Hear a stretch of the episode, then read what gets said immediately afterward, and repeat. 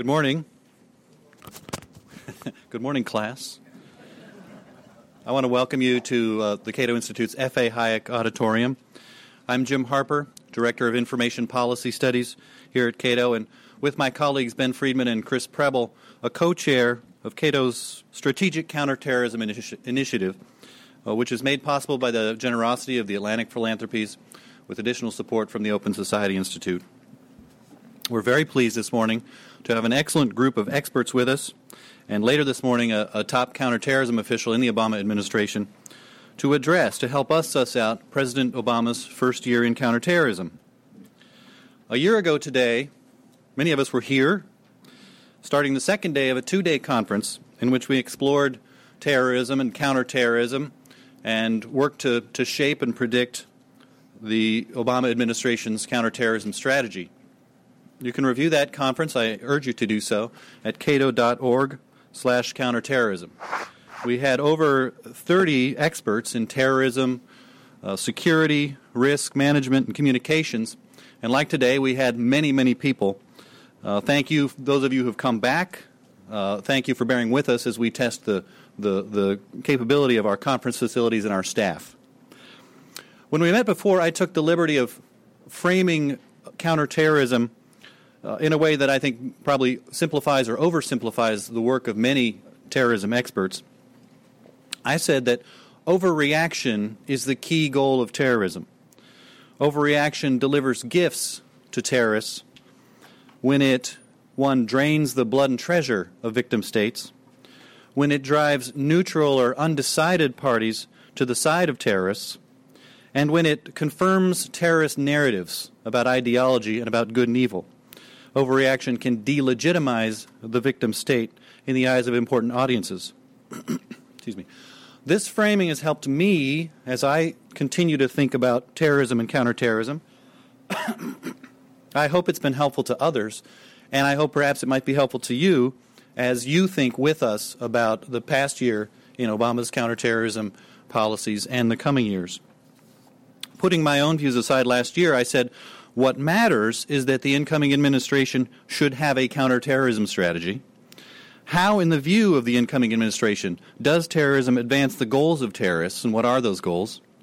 How will the new administration seek to ensure that terrorists do not achieve their goals? How will the new administration defang terrorism as a strategy? And what are the new administration's communications plans for terrorism generally, and in the event, heaven forbid, of a terrorist attack? We didn't get direct answers in the form of a published strategy, but we got more than we wanted in terms of terrorism events. The silver lining, of course, is that our society can learn and grow more familiar with the problem of terrorism, and that we here today can develop some good indirect evidence, at least, of what the administration's approach to counterterrorism is. Our panel of experts represents a variety of perspectives that will help us review uh, year one of the Obama administration in counterterrorism.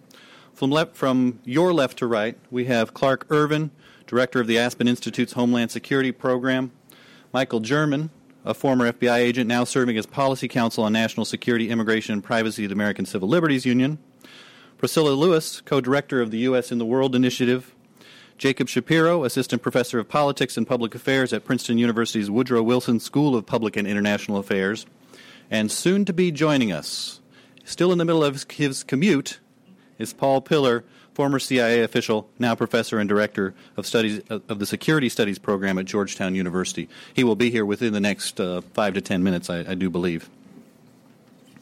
It would take a, a, lot of the morning to lay out all the credentials of this fine group. So instead of doing that, we've we've put together a bio sheet that many of you have picked up. If you didn't manage to pick it up, I'm sure a neighbor of yours did, and you can take a look at it. As I said, after our session this morning, Daniel Benjamin will give us some direct evidence of the administration's thinking and plans, especially in light of the Christmas bombing attempt, and we're very appreciative that he could join us. As an administrative note, uh, between our session and Mr. Benjamin's talk, we'll have a brief, brief recess in order to reset the stage. Uh, you can use that to stretch your legs or freshen up a bit, but uh, don't go very far because we'll begin uh, in, in, in short order with Dan Benjamin. Now, when we started planning this event, I conceived of a relatively simple structure for our conversation that we would look back on the year just past, look forward with our prescriptions for the next year and the rest of President Obama's service, and then go to Q&A. Obviously, well, Christmas brought us an unwanted gift, if you will. And so we're going to start with, with a discussion of our top lines, uh, what, what, what our takeaways are from the Christmas bombing attempt, then look back at the first year of the Obama administration, look ahead and go to Q&A with you. If I hurry up and stop talking, we'll have about 25 minutes for each. So let's let's turn to that first question, uh, and and we'll just, we'll just, go down the row, and I'll join you there seated. Uh, panel, what for each of you is the is the takeaway from the Christmas attempt? Please. All right. Uh, thank you very much, Jim. I uh, would begin this way. I think that. Uh, uh, largely, the administration's response to the Christmas Day incident is commendable. I would have preferred for the president to have come out sooner. it was three days, of course, as we know, before the president made a statement. I think in times like this, uh, the American people want to see the commander in chief, particularly one as articulate and as analytical as President Obama. That said, once he did come out, and I think there were four appearances subsequently, both the tone and the content, it seems to me, of everything the president said and announced was exactly right. Let me talk about that specifically. You know, I'm reminded of what William F. Buckley once said that he'd rather be governed by the first 100 people in the Boston phone book than the faculty of Harvard. And by that he meant there's a lot of wisdom that resides in ordinary Americans. Everything the president announced, uh, assigning a person in the intelligence community to be responsible for following up on all priority leads, uh, more uh, wide sharing of information within the intelligence and security community, checking the visa status of known or suspected terrorists, and of course, revoking visas when there are active visas in place tightening watch list procedures to make it easier when there, is reason, when there are reasonable grounds to believe that someone is a terrorist or may be a terrorist to put that person at least on the selectee list, which would subject him or her to enhanced screening and perhaps even under certain circumstances, and I would argue those circumstances existed in the Abdulmutallab case on the no fly list, and of course, enhanced screening protocols and the wider deployment of screening technology, which we can talk about whole body imaging other such things later during the course of the program. All of that made perfect sense. One needn't be a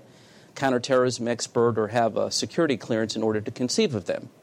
Which leads to the second point, and that is since they're so obvious and commonsensical, why are they just now being instituted uh, nine years almost after 9 11, eight years after the creation of TSA, seven years after the creation of the Department of Homeland Security, and what became the National Counterterrorism Center? It was initially the Terrorist Threat Integration Center, and six years after the creation of the Directorate of National Intelligence. And if, there are, if there's anything good, it seems to me, that comes out of the Christmas Day incident, uh, aside from, of course, the obvious, the fact that the plot was foiled, not, of course, through uh, our own government, but through the heroism of the passengers and the ineptitude of the terrorist, it's that it, it, the incident, has served again to concentrate the national mind on the urgency of the terrorist threat. And I would close uh, with two additional quick thoughts. It, it's one of the other good things that the administration did, and there's no indication that they will change their mind about this as these investigations continue and as these reviews continue. Is the administration did announce did not announce that there are going to be any further organizational ch- uh, changes. That is the typical response of government when there are huge crises like this. Uh, it seems to me that we have the organizational structures that we need. Uh, what is lacking, and the administration has been vague about this, is accountability. The president commendably took responsibility, and of course, ultimately, the president is responsible for everything that goes right and wrong in his government. It's the right thing to do morally. It's politically smart as well. President Kennedy famously took responsibility for the Bay of Pigs fiasco, and it proved to be enormously popular for him politically. But as a practical matter, the president does not run his own government. It is people in the intelligence and security bureaucracy in this instance who do. And it is ultimately they, it seems to me, who should be held accountable. The final thing I would say, which leads to the top line, is I acknowledge the potential danger of overreaction. And I think there are times during the course of the year since 9 11 when our government has overreacted. A good example of that is the NSEERS program, when Muslim men, Arab men between 16 and 45 were rounded up and incarcerated for uh, a long period of time. Gitmo is another example of that. But uh, I am more concerned about the other reaction uh, which is underreaction. And I think largely since 9 11, we have tended to think that the threat has gone away. Uh, and again, this incident serves to concentrate the mind, and I hope and expect that the Obama administration will have new urgency to counterterrorism as a result of it. Uh, thanks very much to Jim and to Cato for inviting me. Uh, I appreciate the opportunity to come. Um, you know, I, think one of the things that the Christmas incident shows is that our intelligence community is still dysfunctional in uh, ways that were far too similar to the, dysfunction that provided the opportunity for 9 11 to occur. And I think that's something that we should really focus on. That this is still a problem of the correct management of information. You know, after 9 11, the, the issue was it, um, originally that we weren't collecting the right information. You, you, know, you have to remember after 9 11, it really took a couple of years before what the government actually knew came out. So, in those first couple of years, what we did is unleashed the collection capability of the government and, and you know, allowed suspicionless collection. And I think what this incident shows is that when you gather a lot of unfiltered hay and make the haystacks bigger, it doesn't help find those few needles that need to be found. And I think that is really something that we should uh, we should take a real serious review of rather than sort of trying to create knee-jerk reactions. Um, and you know, pretty much for the last almost year, I guess, uh, the Obama administration has embraced this concept of suspicionless collection. There was an opportunity to reform the Patriot Act, uh, and the administration pretty much uh, stood behind uh, having it. Um, uh, uh, you know, put back in pretty much the way it is. You know, pretty much any of the surveillance powers have not really been recalibrated. And one of the most disappointing things that comes out of, of this is the statement that the terrorist watch list system works. Well, if there's any better evidence that the terrorist watch list system doesn't work, uh, the Christmas incident should be it. But you don't even have to look there. The, in May, the Department of Justice Inspector General issued a report you know, indicating that there were huge problems with the Terrorist Screening Center watch listing process uh, that created error rates as high as 35 percent that you know there were 1.1 million separate identities put on it, and it's obviously a broken system, and and that needs to be completely repaired. And, and to get to why that is a broken system, I think is is uh, very important. Um, and you know, I think part of the problem is I think what Al Qaeda has learned, or what other terrorist groups have learned is they don't even have to succeed in a terrorist event anymore. You know, they can claim credit for a failed terrorist uh, attempt, and it gets the same reaction. And, and, you know, I think one of the things I think President Obama did well was very quickly get the facts out, which was different from the 9 11, as far as what were the actual breakdowns that allowed this to occur, so that we can hopefully have an adult conversation about what needs to be done to repair those problems rather than sort of knee jerk problems uh, or solutions to problems that don't exist. Um, but unfortunately, uh, the statements that have come out of the intelligence community uh, and, and, sort of the, the options that were given for what to repair don't reflect those problems. You know, things like body scanning, things like you know, adding more names to the terrorist watch list. Well, if you look at what actually happened, those are not necessarily the best solutions or, or even adequate solutions for what the problem is. So you know, I hope that it, that we have an opportunity to completely review what is still wrong with the intelligence community so we can actually get to solutions that, that help us and don't help our enemies. Um, and, and whether it's overreaction or underreaction, I, I think what we want to make sure is the reaction is correct to address the threat as it exists rather than as, as you know, different either political or commercial interests would, would mythologize it. Add my thanks to those of the other two panelists who've spoken and, and say also that I'm very honored to be included in this panel. Uh, I come at this set of issues from a rather different perspective. Uh, the work that the organization I co direct uh, pursues focuses, among other things, on the impact of fear on public thinking about terrorism and on public thinking about appropriate responses to terrorism and on the um, opportunities available to uh, political and other opinion leaders to communicate about terrorism with the American public in ways that help to create a climate of public opinion in which it's possible to build public support for constructive, far-sighted, balanced, um, uh, reasonable approaches to to terrorism. Um, so I do come at this from a different uh, perspective. Um, I hope that the kinds of observations I'll make will, will add to our conversation. And I, I think that they will because, uh, in a very real sense, uh, terrorism, acts of terrorism themselves are strategic communications, and our responses to those acts uh, need to be thought of in terms of communications as well. So there is a, there's a, a, connection there.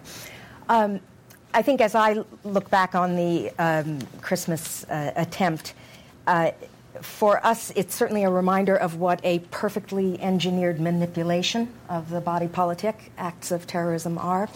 Uh, they lead to a kind of an emotional hijacking of the brain, which takes place literally at a neurological level, where a primitive uh, circuitry in the brain is activated, which uh, a- actually suppresses the action of the you know, distinctly human part of the brain, the prefrontal cortex, which is the site of uh, our ability to retain abstract concepts, to be able to think in a far-sighted fashion, and also um, very central to our ability to feel empathy for other people. So some of the very kinds of things that might lend a public to be able to support far-sighted and uh, uh, responsible approaches to terrorism are literally suppressed by the fear that terrorism promotes.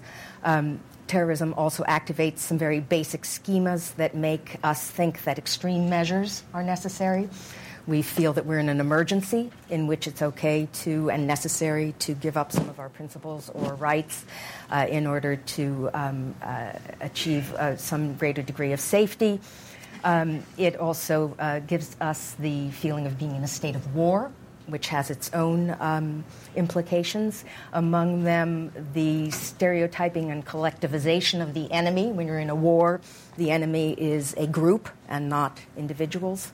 So that's another schema that gets activated. And um, in addition, it exploits our tendency to, um, to circle the wagons and to look to authoritarian leaders for guidance. So there are some very profound effects of terrorism on public thinking that have to do with fear, that have to do with the activation of uh, a, a sense of being at war. So for us, as we look at the president and the administration's response to the Christmas attack, one set of questions has to do with whether when leaders embrace or otherwise acquiesce to fear inducing uh, frameworks within which to understand events, like a war, is it going to be possible for those same leaders simultaneously to build public support for far-sighted, sensible, uh, responsible approaches to terrorism?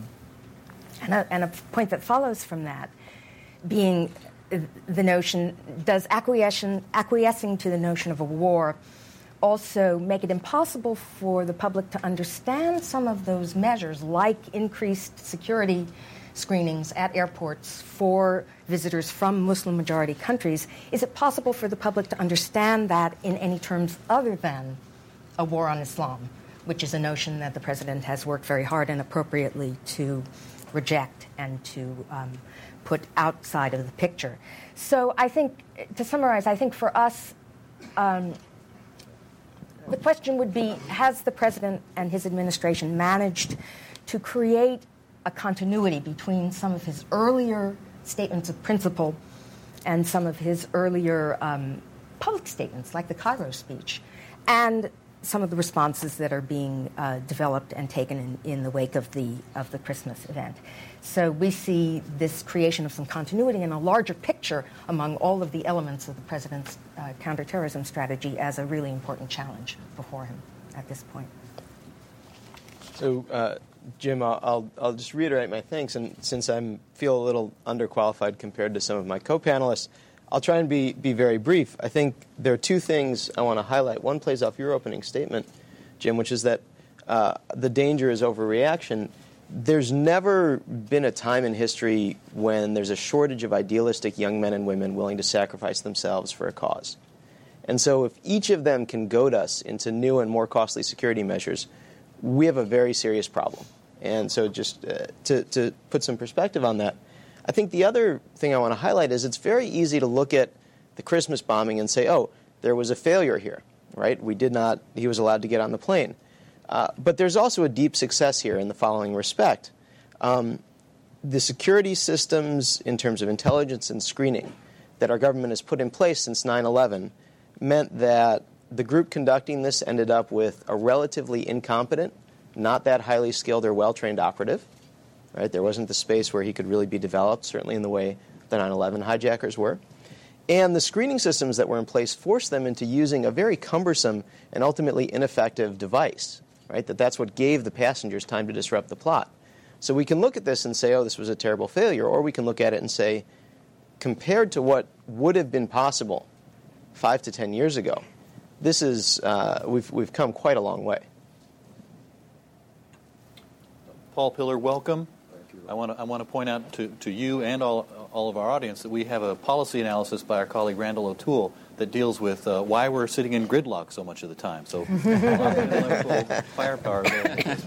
Please, your top line. I apologize to everyone for arriving late. My colleagues have made some excellent points. I will make two observations relative to the Christmas bombing uh, or attempted bombing uh, very briefly. One is that uh, no matter how assiduously we try to reform bureaucracies and organizations, and no matter how many heads we find to roll, uh, such incidents will happen.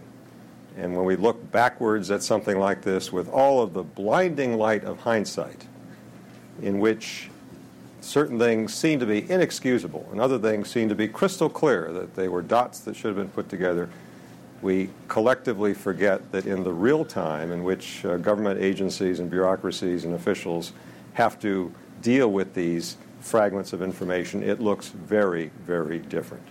We've been through this all before. And this latest round of the hindsight filled recriminations, uh, in some, to some extent, got even silly, I would say. I mean, references to things like uh, a communications intercept that makes, makes a mention of an unnamed Nigerian as something that people should have jumped all over. The population of Nigeria is 150 million. Uh, that doesn't exactly narrow down the search for terrorists very much, does it? My second observation is that despite that reality, there is this extremely strong resistance to accept it. We do indulge in the hindsight. Um, and it's partly driven by the psychological sort of factors that Priscilla mentioned, and quite clearly it's also driven by the politics. And we saw it in spades over these last couple of weeks with regard to trying to make political hay out of the latest incident. Do any of you have comments on what others have said? I'm interested in having a conversation among you. Um, who, who's got something more to say? Please. I, I do. Um, a number of quick things. One, I completely agree with Paul, for whom I have enormous respect, that we have to acknowledge and we have to continue to underscore that our government can do everything right and we could still have a terror attack. The odds are always against us, the odds are always in terrorists' favor. There's no question about that. That said, it seems to me that does not and, and shouldn't be used to excuse preventable failures here. And one of the additional things, it seems to me, that's commendable about the president's response to this, which I didn't say at the beginning, is uh, unlike the typical government response, or maybe I did say it, but it, it's worth underscoring. Here, the president in contrast to the initial statement on Secretary Napolitano's part, which she says was misconstrued, and I take her at her word, but she said the system worked.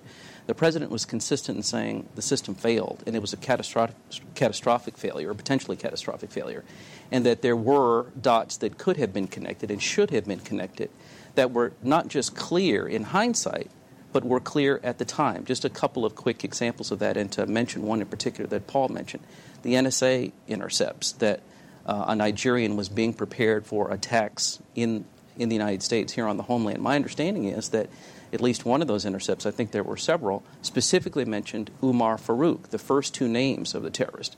If you put that together with the fact that this suspect's own father, and not just any guy off the street, as it's been as it's been said by some in the intelligence community, but a respected Nigerian banker went physically to the embassy, talked to not one agency, but two, the State Department and the Central Intelligence Agency.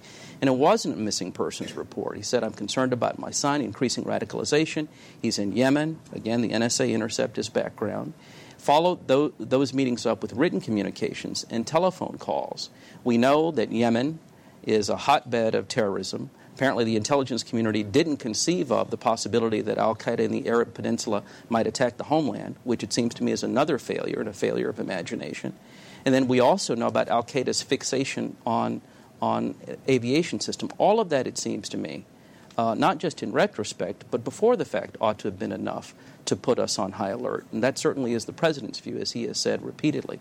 Another thing I would say is that John Brennan was famously the White House counterterrorism advisor uh, was, has acknowledged that he was briefed by Prince Nayef himself, the Saudi counterterrorism official who was nearly assassinated by an assassin who used PETN, one of the explosives used in this device, hidden on the body.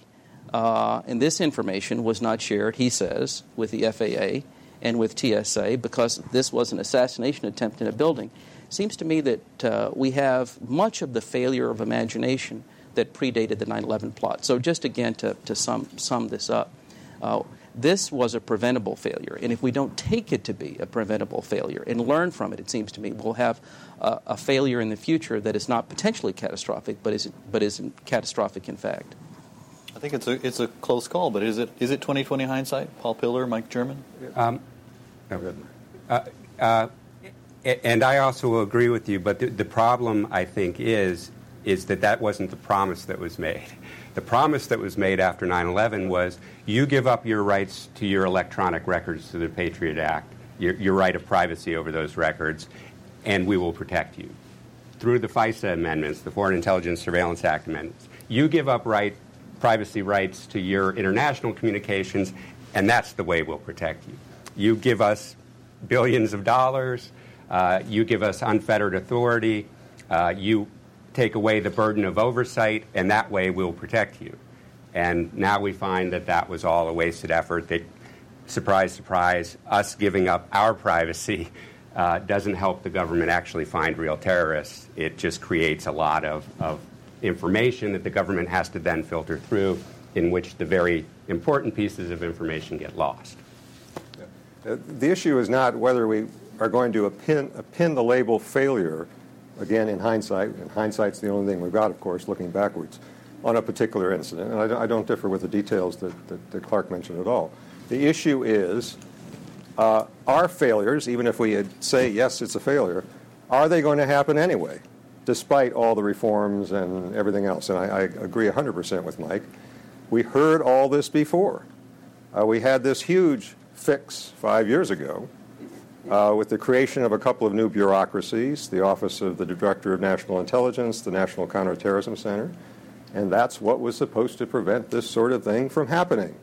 So it's basically the same thing with a somewhat different uh, list of bureaucratic players. And that strongly suggests to me that the answer to the question of are we going to have failures, even if we want to definitely pin the label of failure on what happened a couple of weeks ago, are we going to have such failures despite all the efforts at reform? And the answer to that is yes. I just wanted to make maybe a, a, a sobering observation that while I agree with the assessments that I'm hearing here, I fear that the narrative that the public will take away from this is not that we gave up so much and it turns out it was a waste, but that recently things were allowed to get lax. And that's why this happened. And, uh, and what has in fact happened in the administration is that there's been a revelation and a wake up call. And that's, that's another set of reasons why I said in my earlier remarks that uh, we think, my colleagues and I think, that it's critically important for the president to be able to draw a through line from his earlier statements of principle and from the kinds of comments that he made at, in, in the Cairo speech uh, through to the current policy decisions, if that's possible. Otherwise, the narrative that is going to be reinforced is, unfortunately, at least there's a good probability that the narrative will be one of um, a kind of a revelation and a, and a wake up call. Let me let me raise a question that, that we didn't really touch on here in the early going, and that's the question of the, the status of Al Qaeda, if you will. This morning in the New York Times, Scott Shane does a news news analysis where he says the term Al Qaeda used as a catch-all in many of the plots blurs important distinctions. By most accounts, apart from possibly the Zazi case, none of the 2009 cases appears to be directly tied to Al Qaeda Central, the uh, the Pakistan-based group led by Bin Laden. Uh, to the extent we have comments, maybe uh, maybe Jake Shapiro what do we what do we learn from Al Qaeda? What's the current thinking on Al Qaeda? Um, I mean, my my sense is that there are uh, two things going on that kind of blur the lines. So there's a coherent organization that's the inheritor of the organization that attacked us. Oh, you know, uh, that conducted the 9/11 attack, uh, and they are still uh, uh, operating, although how much ability they have to do more than kind of encourage people is not clear. Uh, but then you have groups kind of in many areas adopting the name because it now has a certain cachet within uh, the the Islamist the kind of Islamist extremist community. So it's useful for fundraising purposes and getting recruits, but it's also very useful for governments, right? If you label the group and events in your country as Al Qaeda related, uh, the United States government kind of is strongly incentivized to come to your side with aid, intelligence assistance, military aid, and things like that. So there are these factors which play in to kind of magnify the sense that there's one coherent organization out there. Um, uh, and there's not. I mean, one of the interesting streams of uh, kind of uh, reporting that's come out about um, the uh, the attacker who uh, killed the CIA agents in Afghanistan recently is that that may have been more related to uh, one of the Pakistan Taliban organizations than Al Qaeda per se. And I, you know, obviously don't know the details, but there's a great deal of complexity there that's just incredibly hard to communicate um, anywhere outside kind of specialist uh, circles. I would add to that by, by saying the following. It, it, seems to me we now really have the worst of all possible worlds. Um, after 9 11, commendably, the government put Al Qaeda central. Uh, bin Laden, Zawahiri, the top leadership of Al Qaeda, the people who conceived of and, and carried out the 9 11 attack on the run. But our focus on Iraq for uh, a number of years, there's no question, but that, but that, that took us uh, took our eye off the ball and allowed Al Qaeda Central to regroup. And so we all know now that they're somewhere along the Afghan Pakistan border. They're still in business. We still haven't found them, and they still provide at least inspirational support to terrorists around the world. And everything that I've read, both unclassified and classified, suggests that they have again, again regained their ability to uh, pose an operational threat to the United States. In addition to that, we now see increasingly franchises operating around the world, with Al Qaeda in the Arabian Peninsula being but the latest and potentially most lethal example. But there are also examples in Somalia in uh, North Africa, certainly, uh, Al Qaeda in the Maghreb. And also, there is concern about Al Qaeda in West Africa. There have been examples of activity in, in Mali, for example, in Ghana. Uh, that's why AFRICOM was stood up by DoD to focus on the potential terror threat from sub Saharan Africa. Uh, and in addition to that, we have obviously these homegrown plots. I don't, I don't think we should necessarily infer from the fact that there seems to have be, there seems to have been an increasing number of them this this past year since September 11 that necessarily homegrown terrorism is a is a rising threat. It may well be that the number just happens to be a coincidence, but the point is it is a threat. And I've never believed the conventional wisdom that we in the United States have less of a potential homegrown threat from the Muslim community than is the case in Europe because our Muslim community is better integrated, better educated. That is certainly true. But I think one of the things to take away from bin Laden, from Zawahiri, uh, and from Abdulmutallab, for example, is that uh, terrorists come in all sizes and stripes and socioeconomic circumstances, and it's not necessarily the case that if one is economically affluent and educated, that that person is not led to terrorism. So we have a metastasizing problem of terrorism and one about which we should be increasingly concerned, it seems to me. I just want to take exception with, with one thing Clark said, which is the, the term metastasizing carries with it the connotation of a threat that is something that can uh, kill you. So, in a human being, we think about metastasizing cancer as the stage before you die, right? This is not a threat that can seriously damage our society, right? Absent our overreaction to it.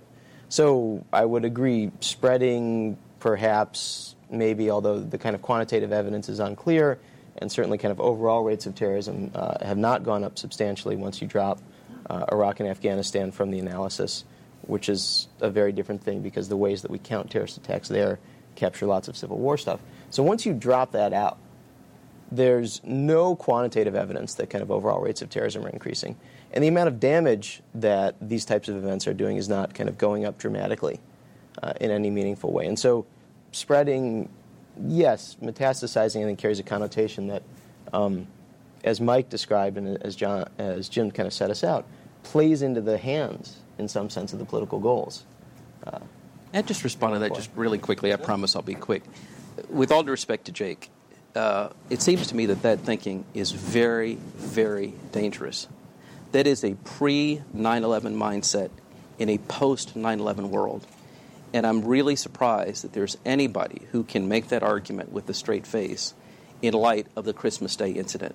Metastasizing is the right word to use precisely because metastasizing suggests that it can kill.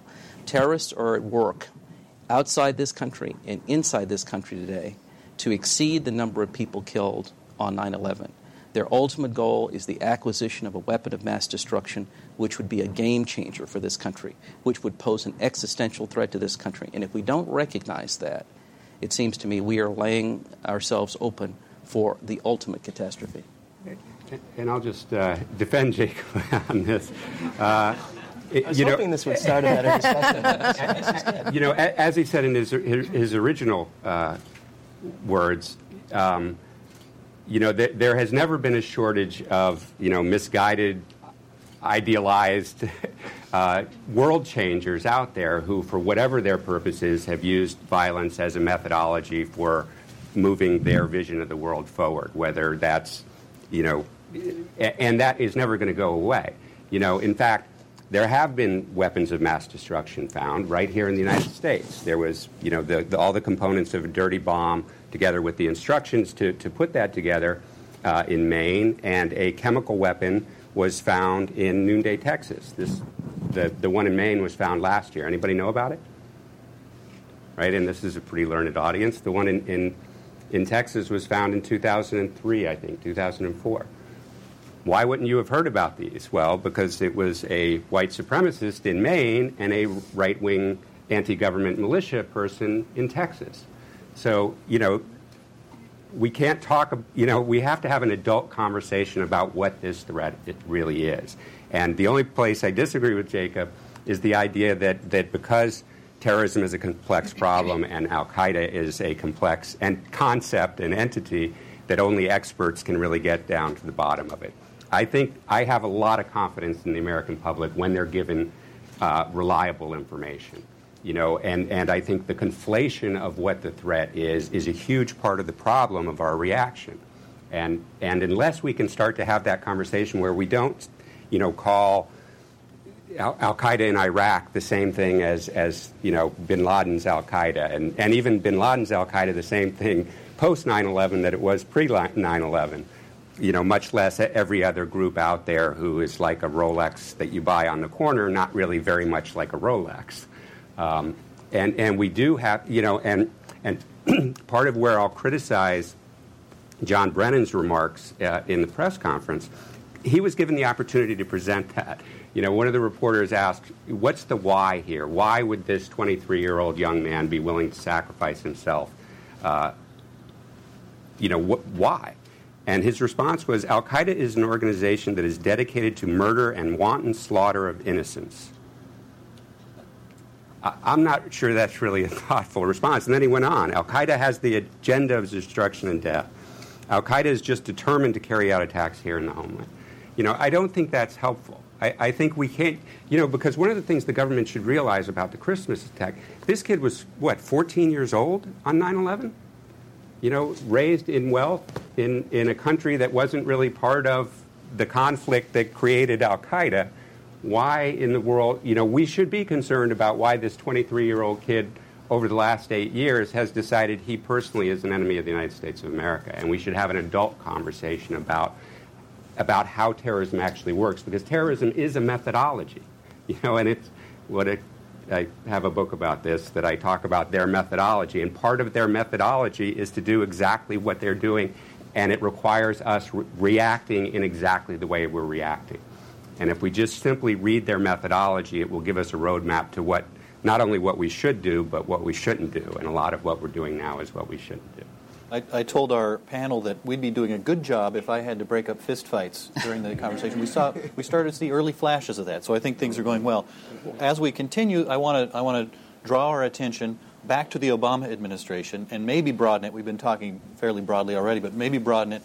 Uh, obviously, the Christmas attempt wasn't the only uh, terrorism event of the past year. We had the arrest of uh, Najibullah Zazi, uh, David Headley, Fort Hood shooting, obviously, and ongoing events in Iraq, Afghanistan, uh, Guantanamo, and, and, I'm sure I've, I've, missed a few things. But let's continue, again, focusing on the actions of the administration in response to all the year's events. Paul, did you want to? Well, maybe I can kind of segue into that from what I was going to uh, say in response to some of the uh, most recent couple of comments, Jim. You know, the labels, metaphors, whether it's metastacism, war on terror, they do more harm than good with regard to understanding the phenomenon we're dealing with. Al Qaeda, the name, does more harm than good in making us understand that because there's this tendency to think of one unified organization. Um, that's not the case. The, the, Scott Shane piece this morning in the Times is a very good uh, uh, corrective to that. On the domestic incidents that have occurred, and I agree with Clark in highlighting these, and this gets directly to uh, your mention of it, Jim. Um, what we are seeing are individuals, basically self radicalized individuals, who are the ones taking the initiative to seek out groups, to seek out training, to seek out help. That was true of the Northern Virginia Five. It was true of Najibullah Zazi. It was true of Hassan. Um, so that puts the lie, in my view, to the concept that the main thing we're worrying about here is a group that is the center of instigation and action that is seeking out, you know, putting its tentacles out and drawing these people in, be they domestic actors here in the United States or those overseas. The threat, and even putting it in the singular, the threat is, a, is misleading, but I'll do it anyway, um, is very um, uh, multi sided. It is not just one group uh, the experts get bogged down into these debates about just what is the status of Al Qaeda Central, and it's it's it's somewhat of a diversion because even if you agree, yes, there's still an organization there, there's a significant threat. It is only part of the threat, and the manifestations we have seen, all these incidents that you enumerated, Jim, are basically not part of that. They are individuals uh, seeking out other groups, and in, including individuals here in the United States putting you on the spot, Priscilla. Labels, labels, communications about this. How does that affect uh, public perception and public policy? Well, certainly, as I hinted earlier, the label war is an incredibly powerful one. Uh, not just because it's a label, but because it describes a state of mind and a way of thinking, right? That that shapes the way people think um, not only about themselves, but about you know, our kind of collective responses to challenges like this. Um, but I was thinking as I listened to this exchange um, that it's not, it, it's not absolutely unheard of to have to figure out how to talk about a very serious threat without paralyzing. Um, and again, my focus is on how you speak to the American public, right? So it's not uncommon, it's not unheard of to have to talk about something that's very frightening in a way that doesn't paralyze people and that enables them to understand why extreme overreactions might be problematic. So I was trying to think how to apply some of what one might have learned from other situations to this because I I agree that the, the solution can't be to avoid stating truths if if there are indeed truths that can be agreed upon. And I, I think there are maybe two ways of thinking about this. One of them is the importance of being able to point to a potentially positive outcome. So, even as we talk about the seriousness of this threat, can we conjure for the public the possibility of an improvement? Obviously, not a perfect a state of perfect safety, but, but a, a, a potentially positive outcome.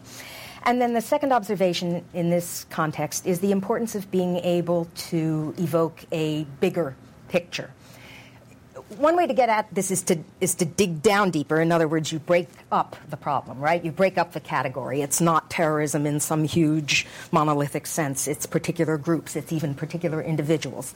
That's very important. The, but the other possibility is to kind of look outward. Uh, one of the messages and framing approaches that we've uh, commissioned, we commissioned some qualitative and exploratory testing into uh, narratives that might promote public thinking, uh, constructive public thinking about terrorism in a state of fear. And um, in, in a, and we've done this in a variety of different contexts, in, in the context of different projects. Um, but one of the kind of promising narratives had to do with helping people understand that while there is a small and very dangerous group of organizations and individuals who do indeed mean us serious harm, the vast majority of people around the world neither hate us nor love us. They're waiting to see how we behave before they make their decisions. And the notion of, of how important it is not to lose that undecided vote turns out to be a very persuasive and engaging way for people to think differently about this problem. And one of the things that it does is puts a larger circle around the problem of terrorism because you're not focusing just on the group of fanatics, which could so easily be read to be the entire rest of certainly the Muslim world, perhaps, or you know, the, the, sort of others out there are all fanatics. But in fact, it makes the others out there a much bigger circle of people who are reasonable, understandable, neutral. Um, so that may not prove to be the most effective message, but it gets at what I'm trying to point to here by way of the importance of being able to evoke a bigger picture, to put that very serious, very dire threat in a context that enables people to see it as not the only way of understanding or describing the world out there. Let me let me bring it back to war um, and, and, the administration because I think it, I think it was fairly clear in the early part of this year that the administration was going to eschew the war notion. Uh, here in the wake of the Christmas attempt um, several times, I think I've seen uh, the, the, administration assuring the public that it does believe we're in a state of war. Uh, others, do you do you see that same thing? Have you seen the same thing happening? Uh, and what do you think of it, Clark? Well, you're quite right. The, in his last statement uh, last Thursday, President uh, Obama went out of his way to say that we are at war. Partly because, of course, he's been under political attack from Republicans, from conservatives for in, in former Vice President Cheney's words, pretending that we're not at war. So the administration is beginning to emphasize this. Well, what I'd say generally, and it gets back to your initial question about you know how the administration has done on counterterrorism this this past year, is I think the Bush administration overemphasized the war aspect of counterterrorism. And I think the Obama administration until now has underemphasized it. I think the proper strategy is to recognize that there are a number of elements to a successful counterterrorism strategy. We do have to kill and capture terrorists. There is a war aspect to it. Uh, in the Obama administration, uh, the degree to which they've continued that aspect of it really has been understated. People don't gen- generally people don't realize that President Obama has really intensified the effort to go after Al Qaeda Central in Afghanistan and Pakistan. The drone strikes have really intensified under his tenure. He famously, after much deliberation, is increasing the number of troops placed in Afghanistan. And the number one objective for doing so, he says, is to prevent uh, Afghanistan from again becoming a base for terrorism against the United States. There's also a law enforcement aspect to this.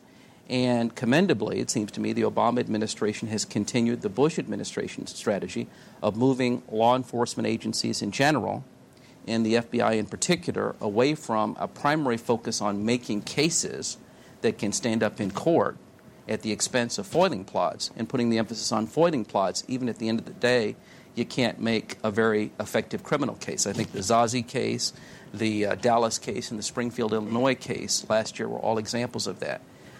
Where the Bush administration didn't focus is where, as I said, the Obama administration has focused commendably, and that is, and this is what Priscilla is largely talking about, it seems to me, is, is the struggle for the hearts and minds of the Muslim community here in the United States and around the world. The trying to answer this question that Mike raised of why, that I agree Brennan did not answer well. There, we've got to figure out why it is that young people for some reason, are perverting the name of Islam and using it as an excuse to carry out terrorism against the United States. The president's Cairo speech, which Priscilla mentioned, was a commendable effort to talk in a new way to the Muslim world and to disabuse them of this notion that because the vast majority of Americans are not Muslim and do not adhere to the form of Islam that the terrorists want us to, that we are necessarily ipso facto enemies of Islam. So the point is, it's a multifaceted strategy. There are elements of each, and I think we do ourselves peril if we overemphasize any one of those aspects and underemphasize any one of those aspects. So, Paul Pillar, you're the co author of a chapter in our forthcoming uh, book here at Cato uh, that deals with war, um, really use of military and, and the war theme. What, uh, what do you have to add? Uh, war is another one of those uh, words or concepts that does more to confuse, blur, and conflate than to explain.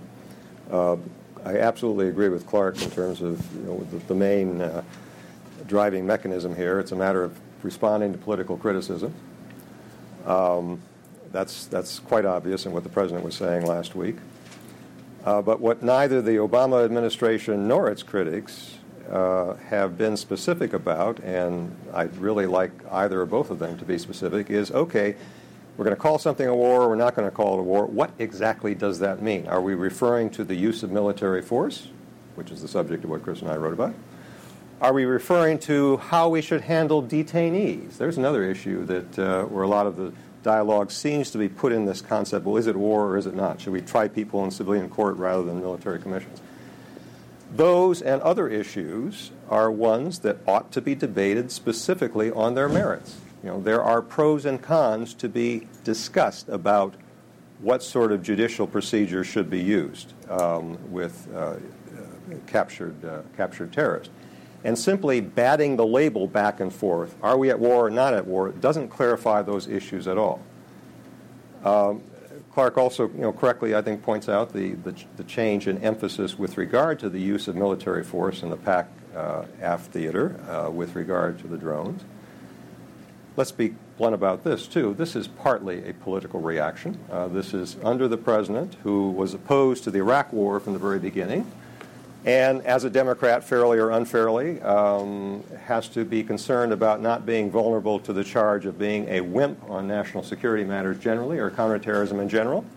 So part of what we're seeing in the PAC-F theater is a response to that as well. I hasten to add that does not mean, and here I also agree with Clark, that does not mean that this particular military instrument does not have a utility as one of the large number of uh, instruments, the others that my colleagues have mentioned, uh, are, are, are, some of the others that must also be used.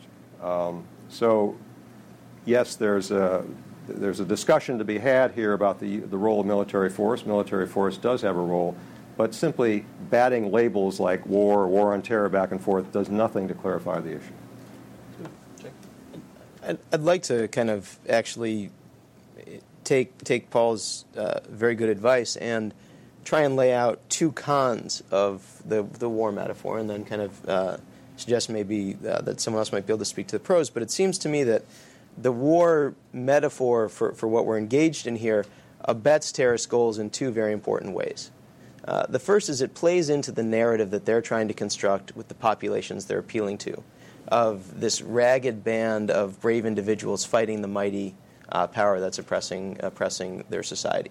So it plays into that metaphor.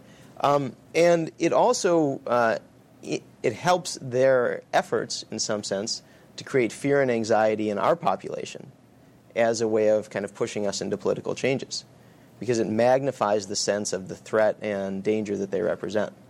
And so it seems to me it has a couple very clear cons. I'm not as clear on what the advantages of calling this a war are. And getting to the communication strategy, this was another thing during the press conference where uh, Department of Homeland Security Secretary Napolitano uh, was asking these rhetorical questions. We also need to look at the whole issue of what is called counter radicalization. How do we communicate better American values and so forth in this country, but also around the globe? Well, if the American value we want to communicate around the world is that if we don't like you, whatever country you're in, we're going to send a predator drone up and blow up you and your family then we should probably be expecting some hostility as a result of that policy.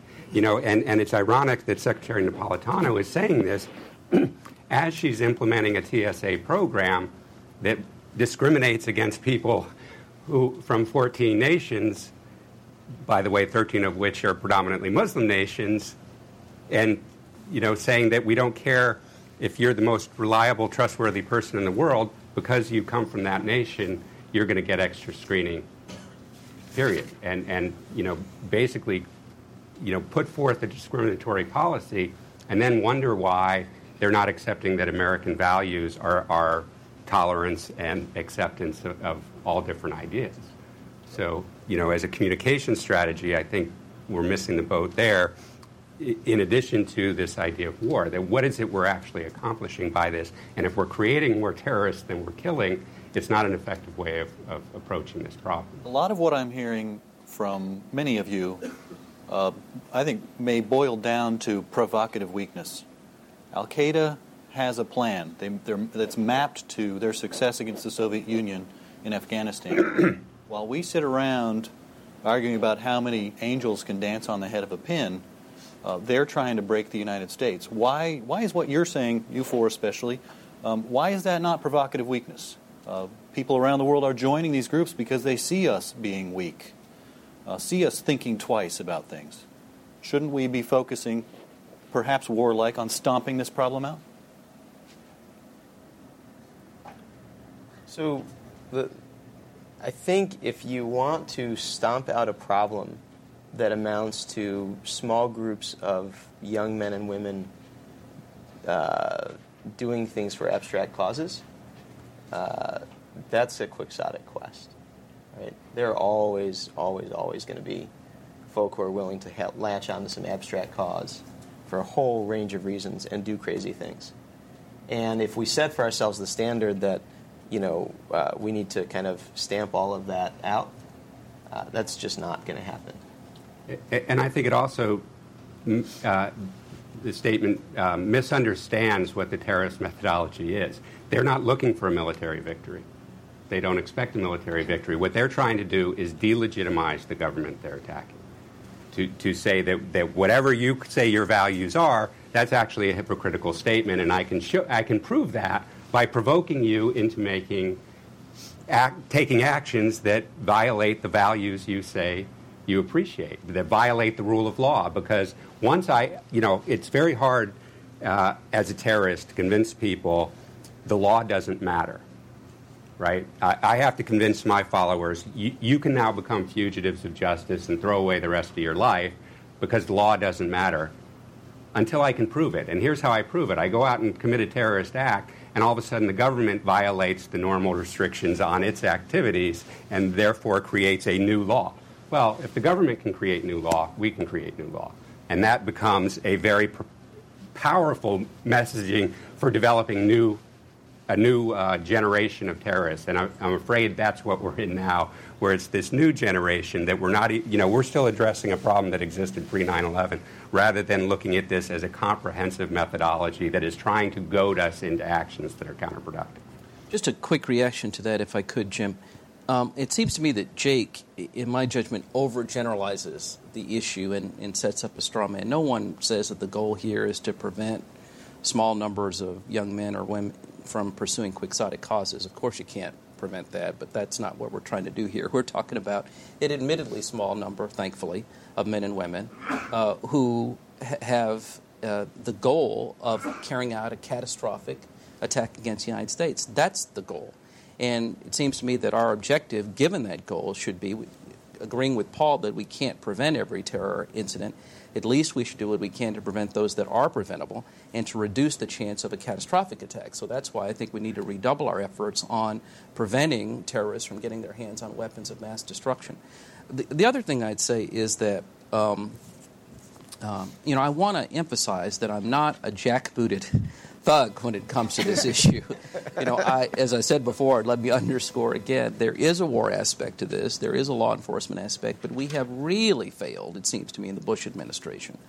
Uh, and commendably, as I said, the Obama administration is really focusing on this hearts and minds struggle that we've got to engage in, and, and we certainly can, because we can't kill and capture every terrorist, as Rumsfeld, of all people, famously acknowledged in a memo.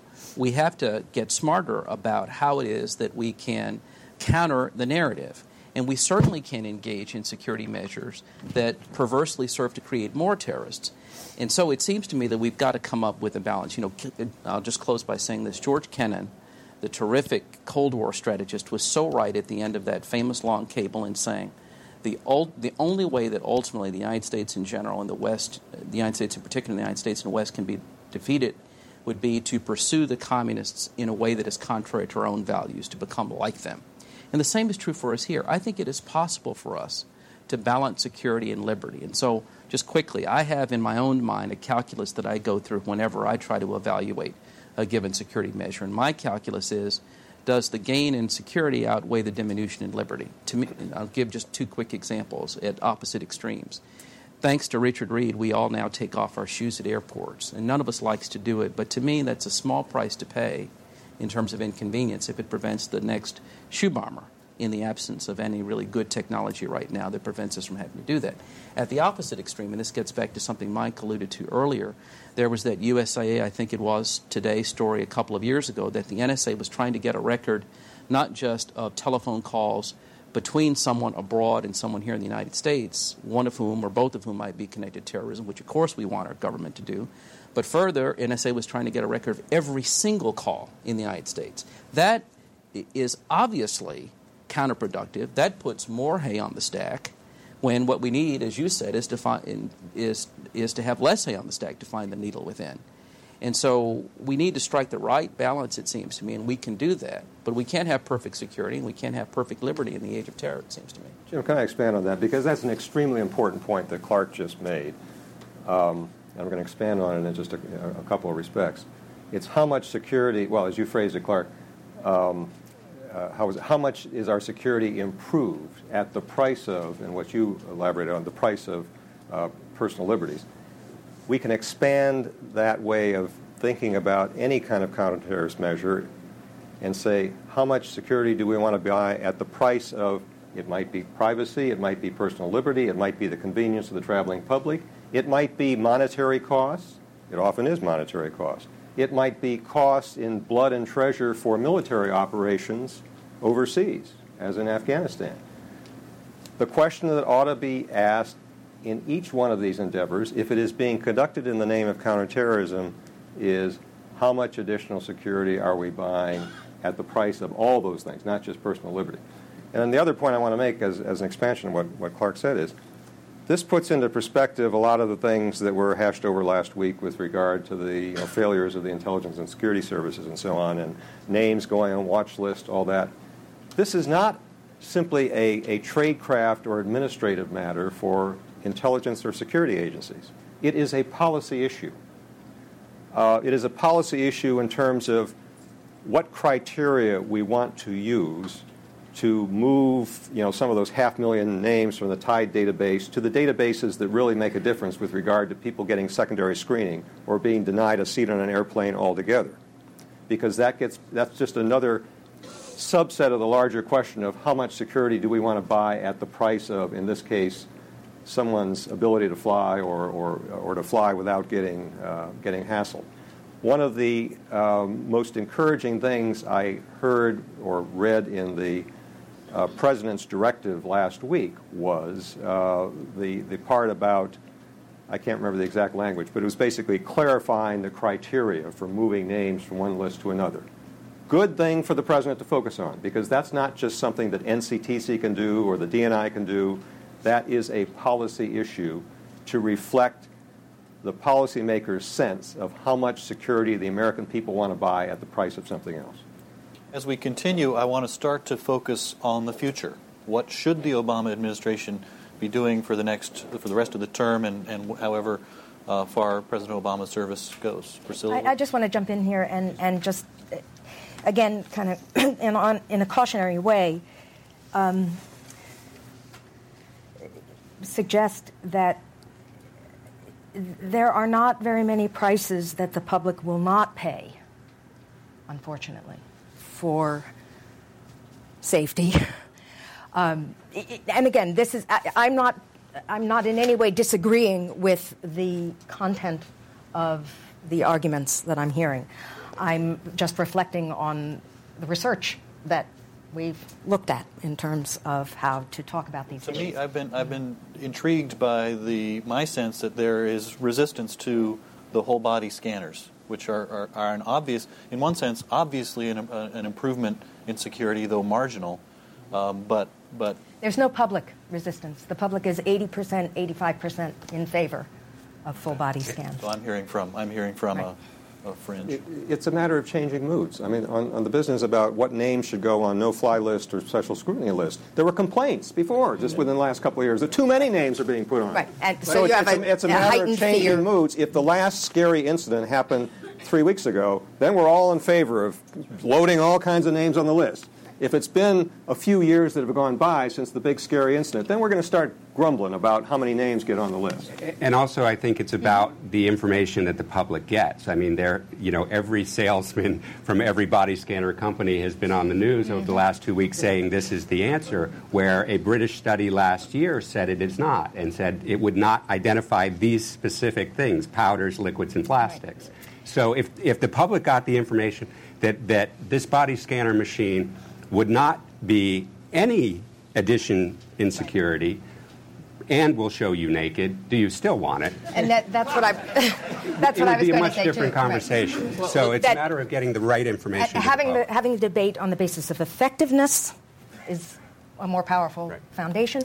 And another foundation for the debate is the nature in which these measures are counterproductive. And that's where I think you're getting, both Clark and Paul are getting at the notion of what do you lose by taking some of these measures. And, and I, guess, I guess I would emphasize the importance of spelling that out because as long as it's left as a trade off between something and safety, rights and safety, liberties and safety, privacy and safety, the majority will conclude that it's preposterous to ask someone to put those other things before safety. So, if you're going to make that argument, and I believe there is that argument to be made, it's important to connect the dots and help people understand how it is that the costs of some of these measures do not uh, actually uh, may outweigh the benefits. So, I, I, would just make an argument, please, for for um, for connecting the dots and not just asserting it. Let me ask a, a, a question that hasn't uh, yet arisen or an issue area that I think hasn't yet arisen, uh, and that's that's the communications. Clark said talked about countering the narrative, and and the narrative now is carried worldwide on the internet through videos. This this event will will be watched around the world by people who are keenly interested.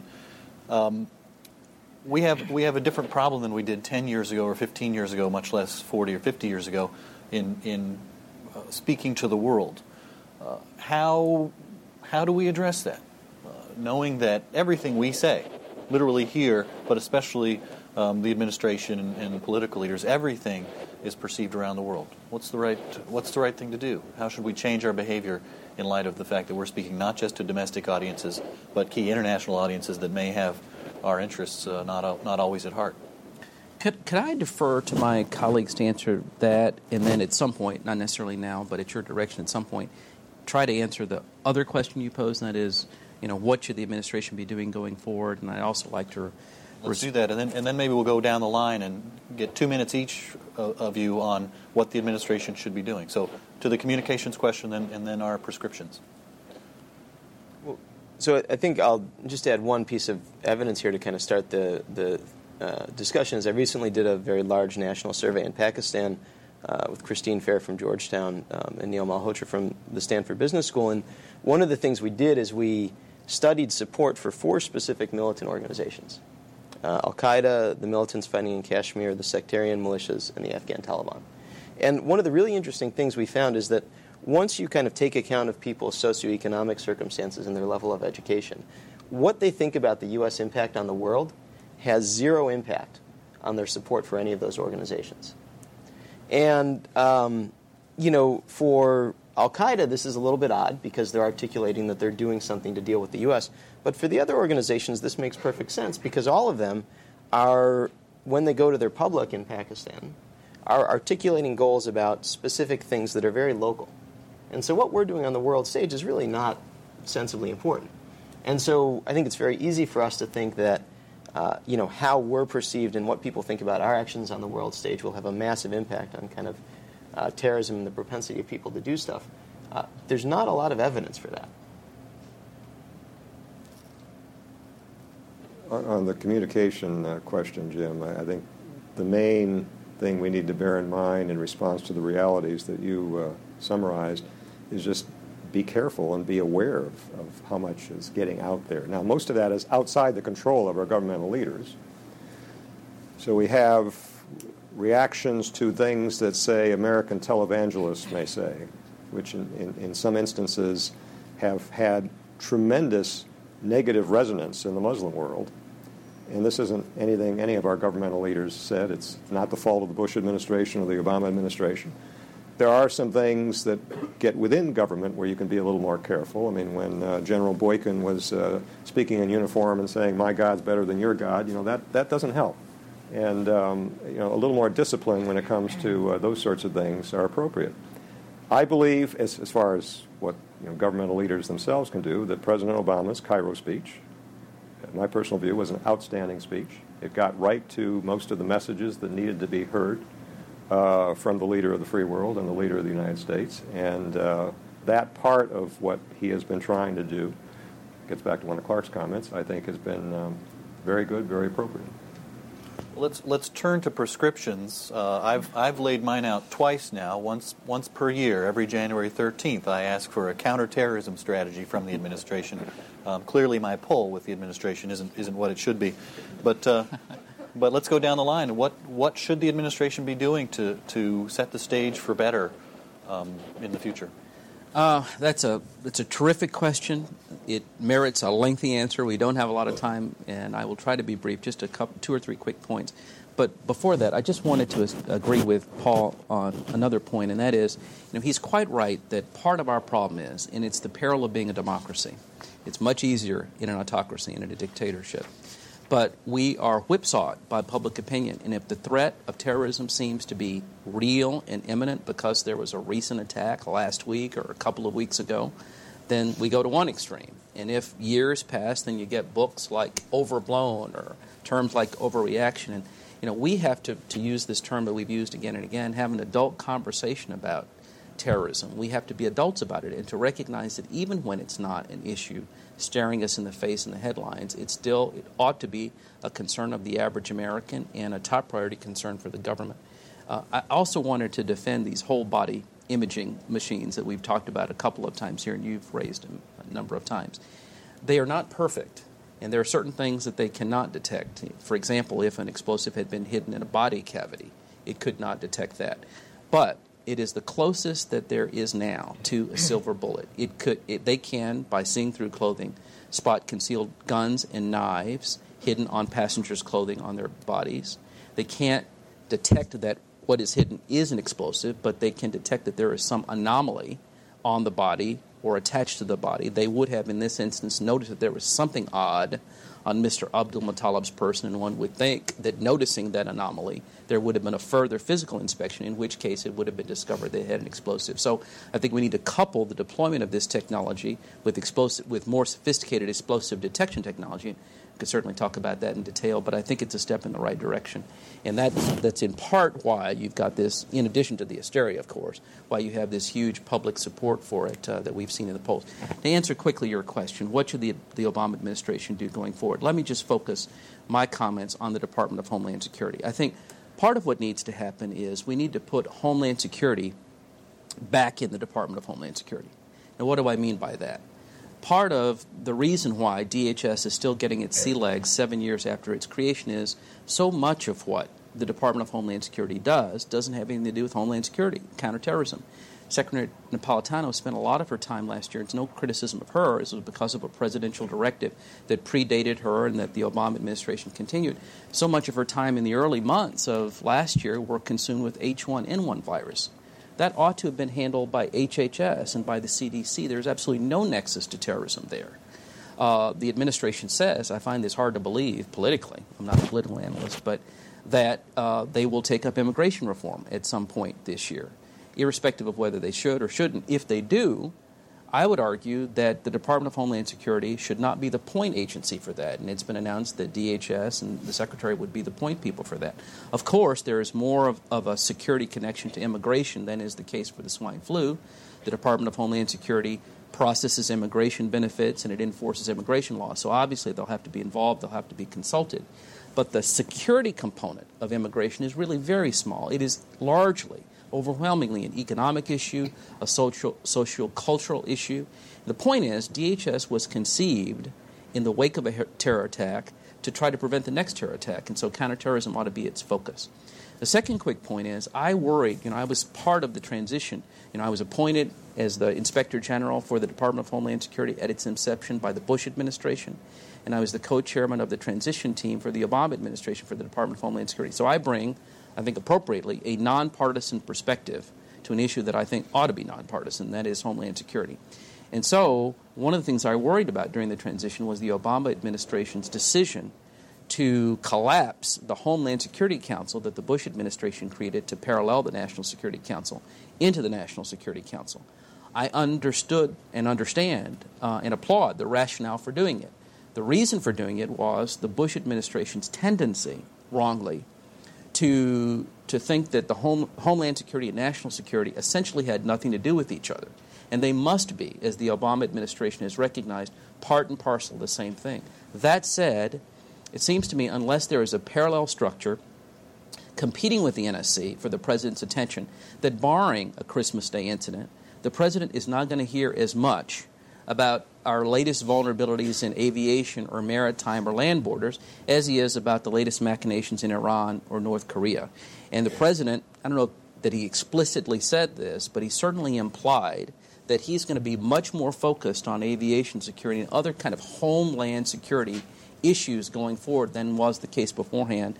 And if there's any organizational change that needs to happen, and I would just close by saying that before you got here, Paul, I was agreeing with you that the last thing we need is another major organizational change. We created all these organizations after 9 11, and obviously they failed. But if there's to be any organizational change at all, I think the administration ought to rethink uh, the subsuming of uh, into NSC. Excuse me. Um, Clark and I disagree on far more than just the body scanners.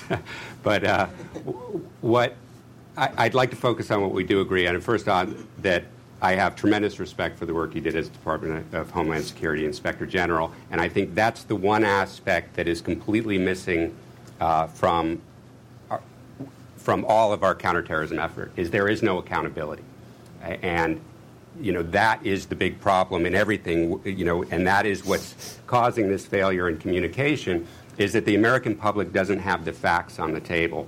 So it's impossible for them to engage in a- any meaningful debate about these policies and all these important issues. And i think that's something that this administration needs to address immediately and they're already a year behind.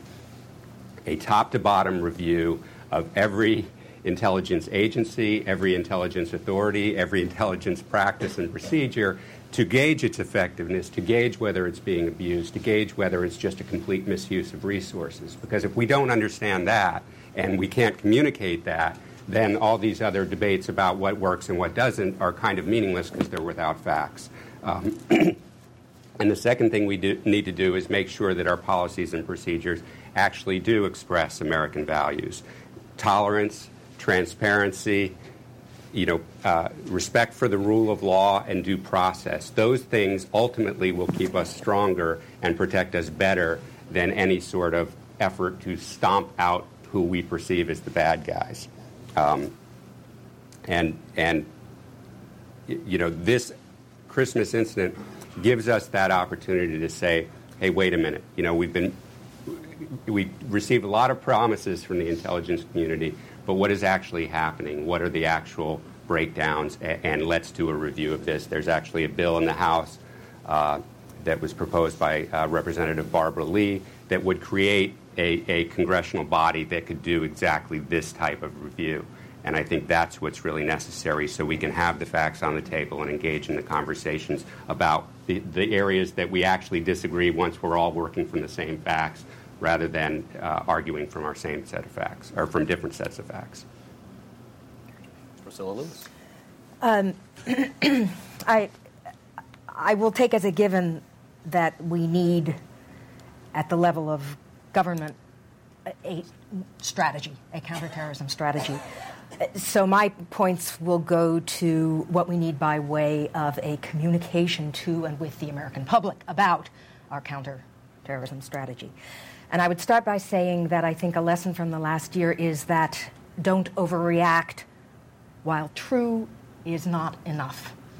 It is about not doing things rather than what we do need to do, think, and feel about this challenge. So I think that is the big challenge to, to develop a positive agenda that represents a real alternative to the war on terror with all of its potential uh, for abuse and, and uh, and overreaction.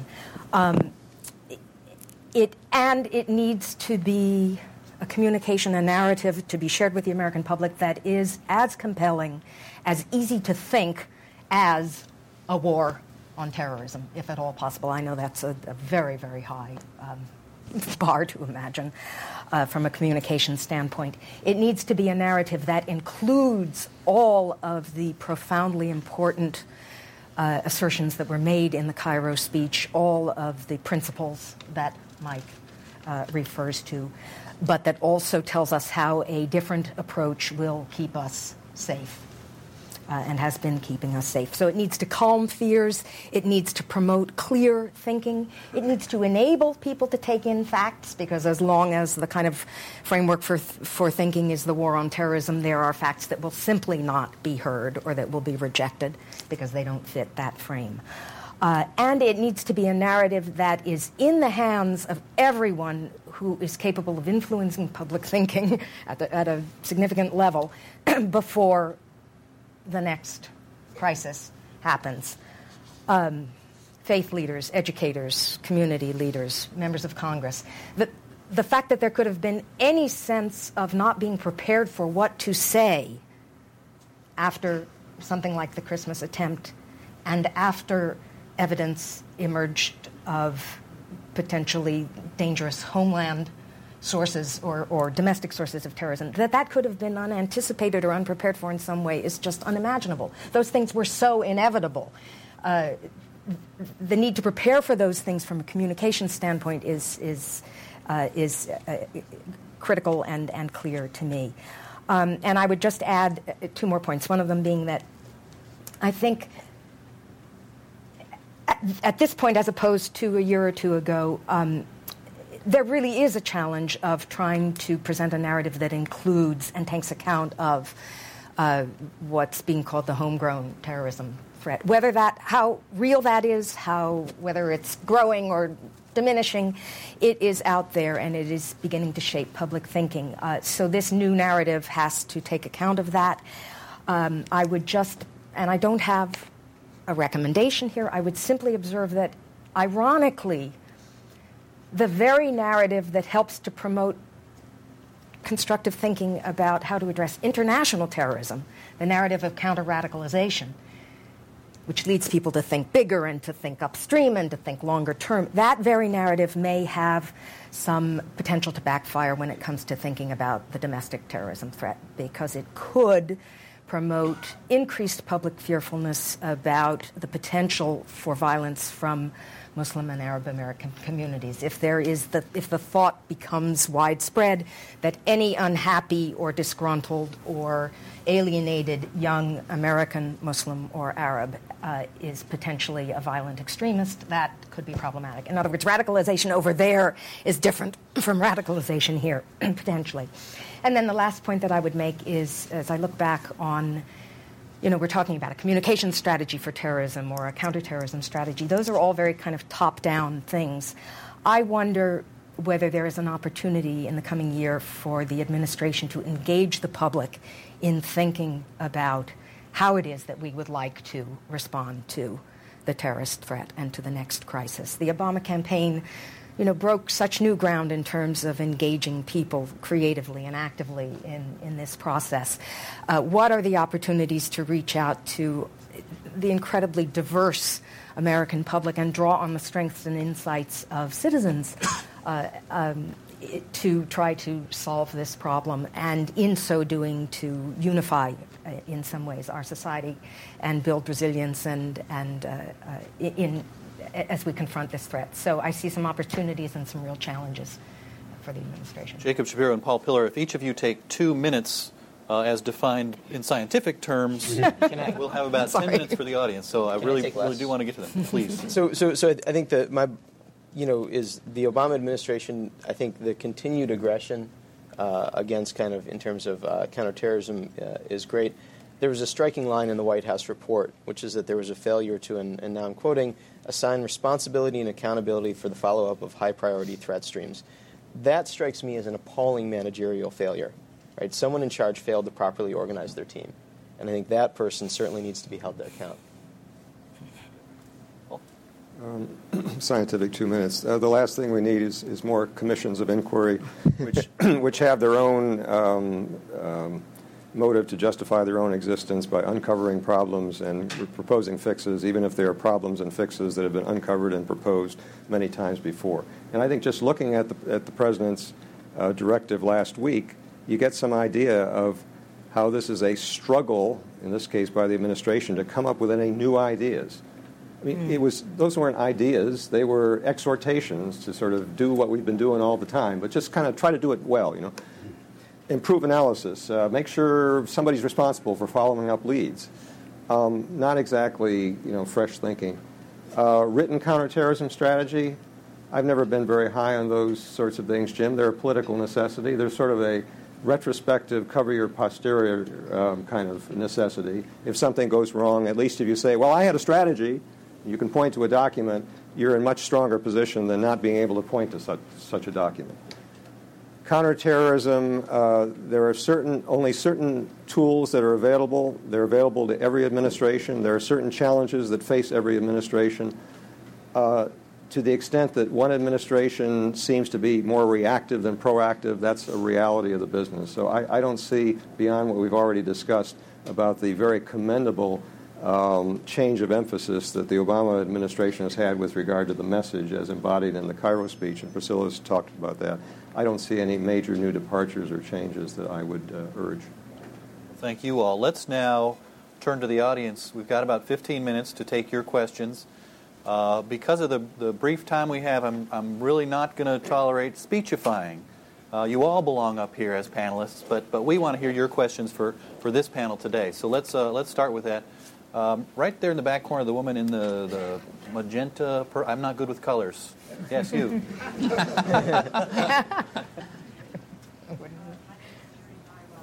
the Afghan service at the Voice of America. I just wanted to see if we could just widen this discussion out a bit. You've talked about the franchising of Al Qaeda, self radicalizing individuals. Um, how, what is the threat as you look back over the year? How do you evaluate the counterterrorism policy of the administration as it applies to Afghanistan?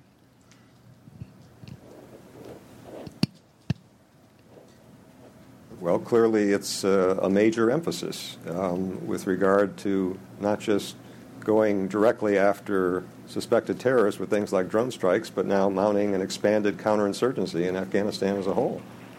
Uh, my personal view is that's an overemphasis. It is uh, a political reaction um, to much of what this president faced. But um, if you want to change of emphasis, that's, that's where it is. It has been so far. We have one down in front here.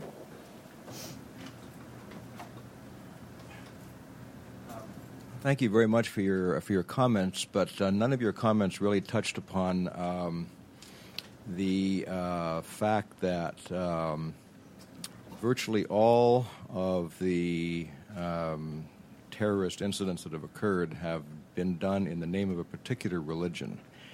My question is, uh, to what extent um, is there a capability, and this is, uh, I think, especially for Mr. Pillar because you worked in government and you worked in, uh, in, the, in the intelligence communities.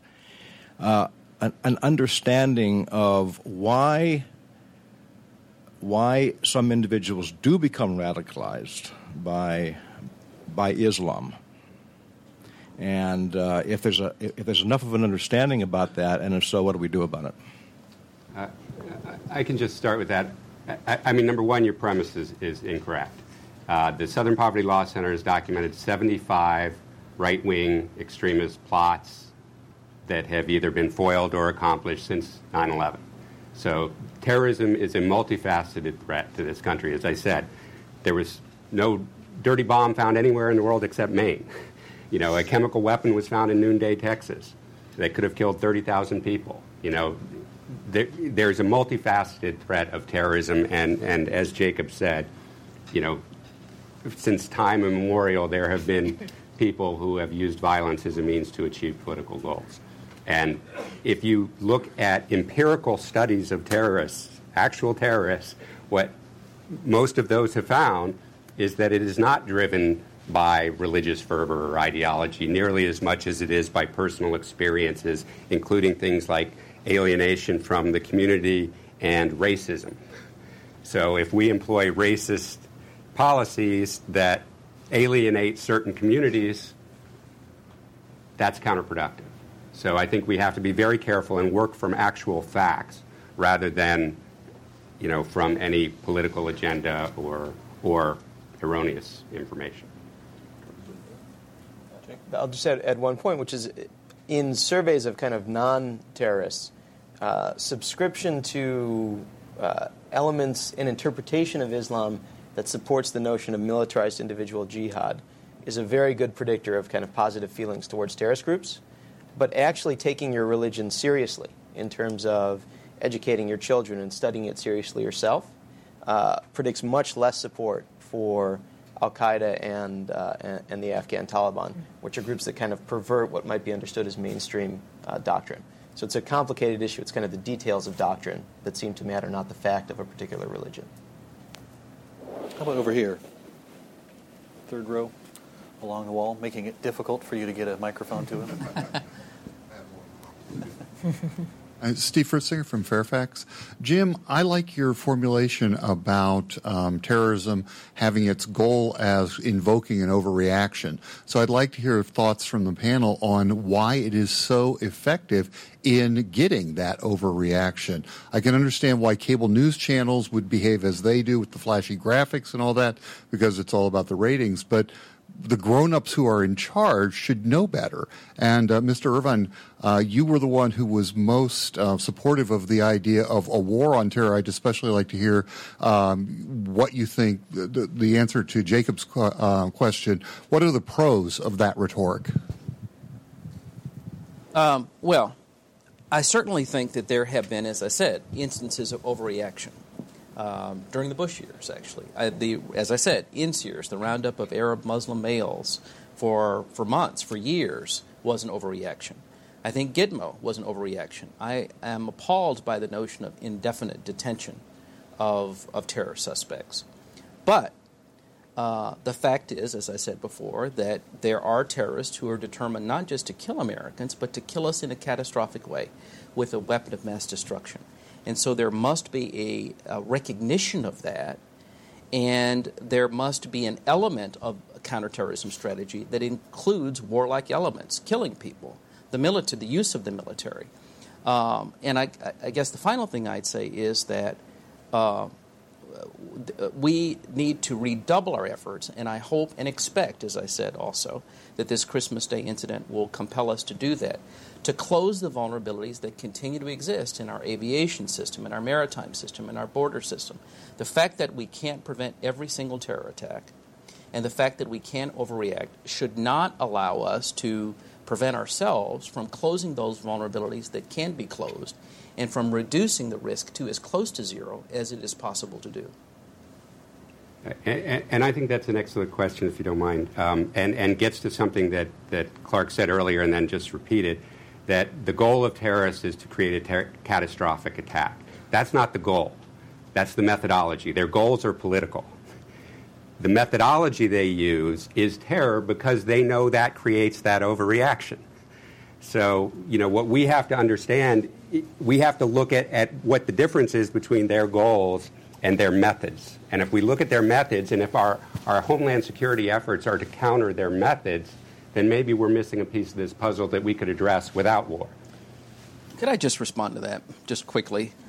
They've got a couple of goals we've got to understand that the initial goal, of course, is to kill people. We can't pretend that that is not part of what they're trying to do. They are also trying to multiply the effect of the number of people killed by terrorizing everybody that they don't succeed in killing. So it's really both. It's not either or. Well, well I think it's a method and not the goal. You know, I, I mean, our, our, goal isn't to have war around the world. That's the method we use to try to create a more peaceful and pro-American. Let's touch on it briefly and then go back to our audience. 10 second interjection. This is another illustration of the hazard of vocabulary that collapses things. When we talk about they or the terrorist, it covers a wide range of motivations, um, and that's a source of confusion rather than clarification. Jacob, quickly, anything? Uh, just that if, if you look at one of kind of the correspondence that goes on within these groups, what they're seeking is not to kill people, but to kill the right number of people to achieve political goals and this is often a matter of great debate within groups. Another question? Down here. And then I'll head to the back. Hello. Okay. This is a narrowly drawn issue that's difficult to discuss without reference to the context.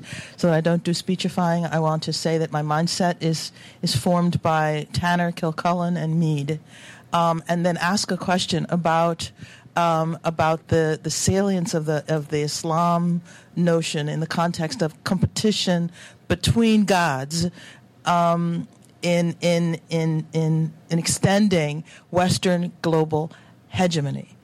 So um, I, it, it, you, I don't see how we can talk about this without talking about the Wahhabis and the um, uh, and, and their support of the expansion of the Taliban in that region.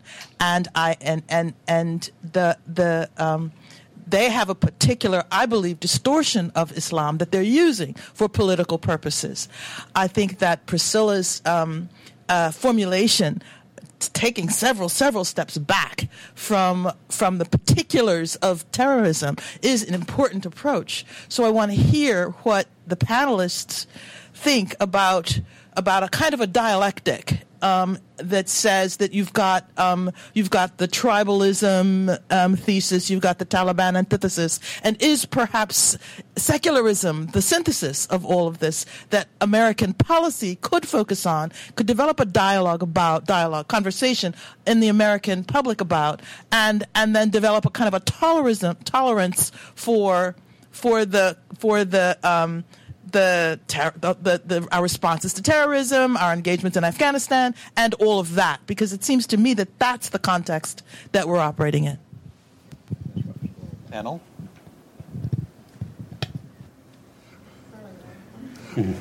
It's a big problem. It's a big set of issues. yeah, yeah.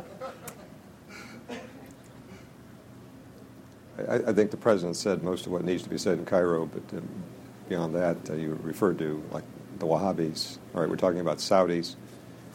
They, we call them Wahhabis. They call themselves Unitarians, um, but uh, not to be confused. yeah. There, there you're getting into things like policies of the Saudi government, which have changed greatly for the better with regard to counterterrorism uh, over the last several years, and specifically since 2003 when they started getting. Of course. and the Saudis are taking that extremely seriously. Let's go back up here, just along the rail.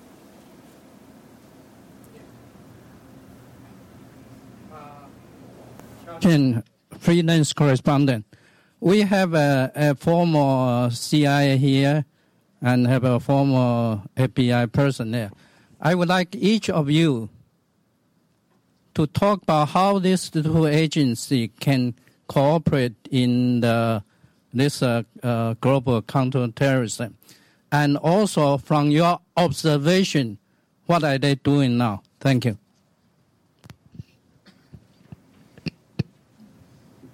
Um, you know, I, I, I, actually believe that a lot of the, you know, the agency turf stuff is, is, overblown in a lot of ways. That, that, you know, if you get down to the street level, even before 9 11, there actually is a lot of cooperation between the agencies and everybody feels like they're on the same team. Um, you know, I, I think the problem as, as that occurred both in 9 11 and in the, the Christmas attack is, is the volume of information being collected. The House Senate Joint Intelligence investigation of 9 11 said that the problem was that the, the significant pieces of information were lost in the vast streams of data collected. Well, those vast streams have become roaring rivers with, with the expansion of the authority to collect without suspicion. And the management of information within the agencies has not changed significantly to where they can identify those informations in the massive information. So that's really what we should be getting at is how do we make sure that the, our collection efforts are properly targeted and that the information we collect is properly followed up on. And I don't think it really matters whether it's an FBI agent or a CIA agent or two of them sitting together in the National Counterterrorism Center is, is the methodology. I, I agree completely with Mike. Uh, people at the working level at agencies like that do not, as their first act when they come to work in the morning, look at the org chart and say, hmm, I'm not part of this agency or I'm not under the DNI, so I don't have to cooperate with it. No, of course. The, the, the, the cooperation take place, takes place uh, regardless of what the org chart says. My only other point is some of the more uh, better publicized instances of turf squabbles, uh, such as the one between the director of the CIA and the director of national intelligence as to who should appoint the overseas intelligence reps, were a direct result of the last so called fix we had which was to create the Office of DNI in the first place. It never would have happened if we just stuck with the old organization. Let's take one more question before we conclude with this panel. Right here, middle, uh, middle row on the aisle. Thank you. Are we on? Okay. Uh, my question deals with uh, technology and airport and fears and economics as a result of it. I, I think that taking down a plane is is much more than just an, an annoyance. It's it's potentially an enormous economic uh, potential catastrophe if people don't fly. Now, the Christmas uh, almost bombing uh, uh showed us that uh, at least in the airport part of it, we don't have the mechanisms to detect things.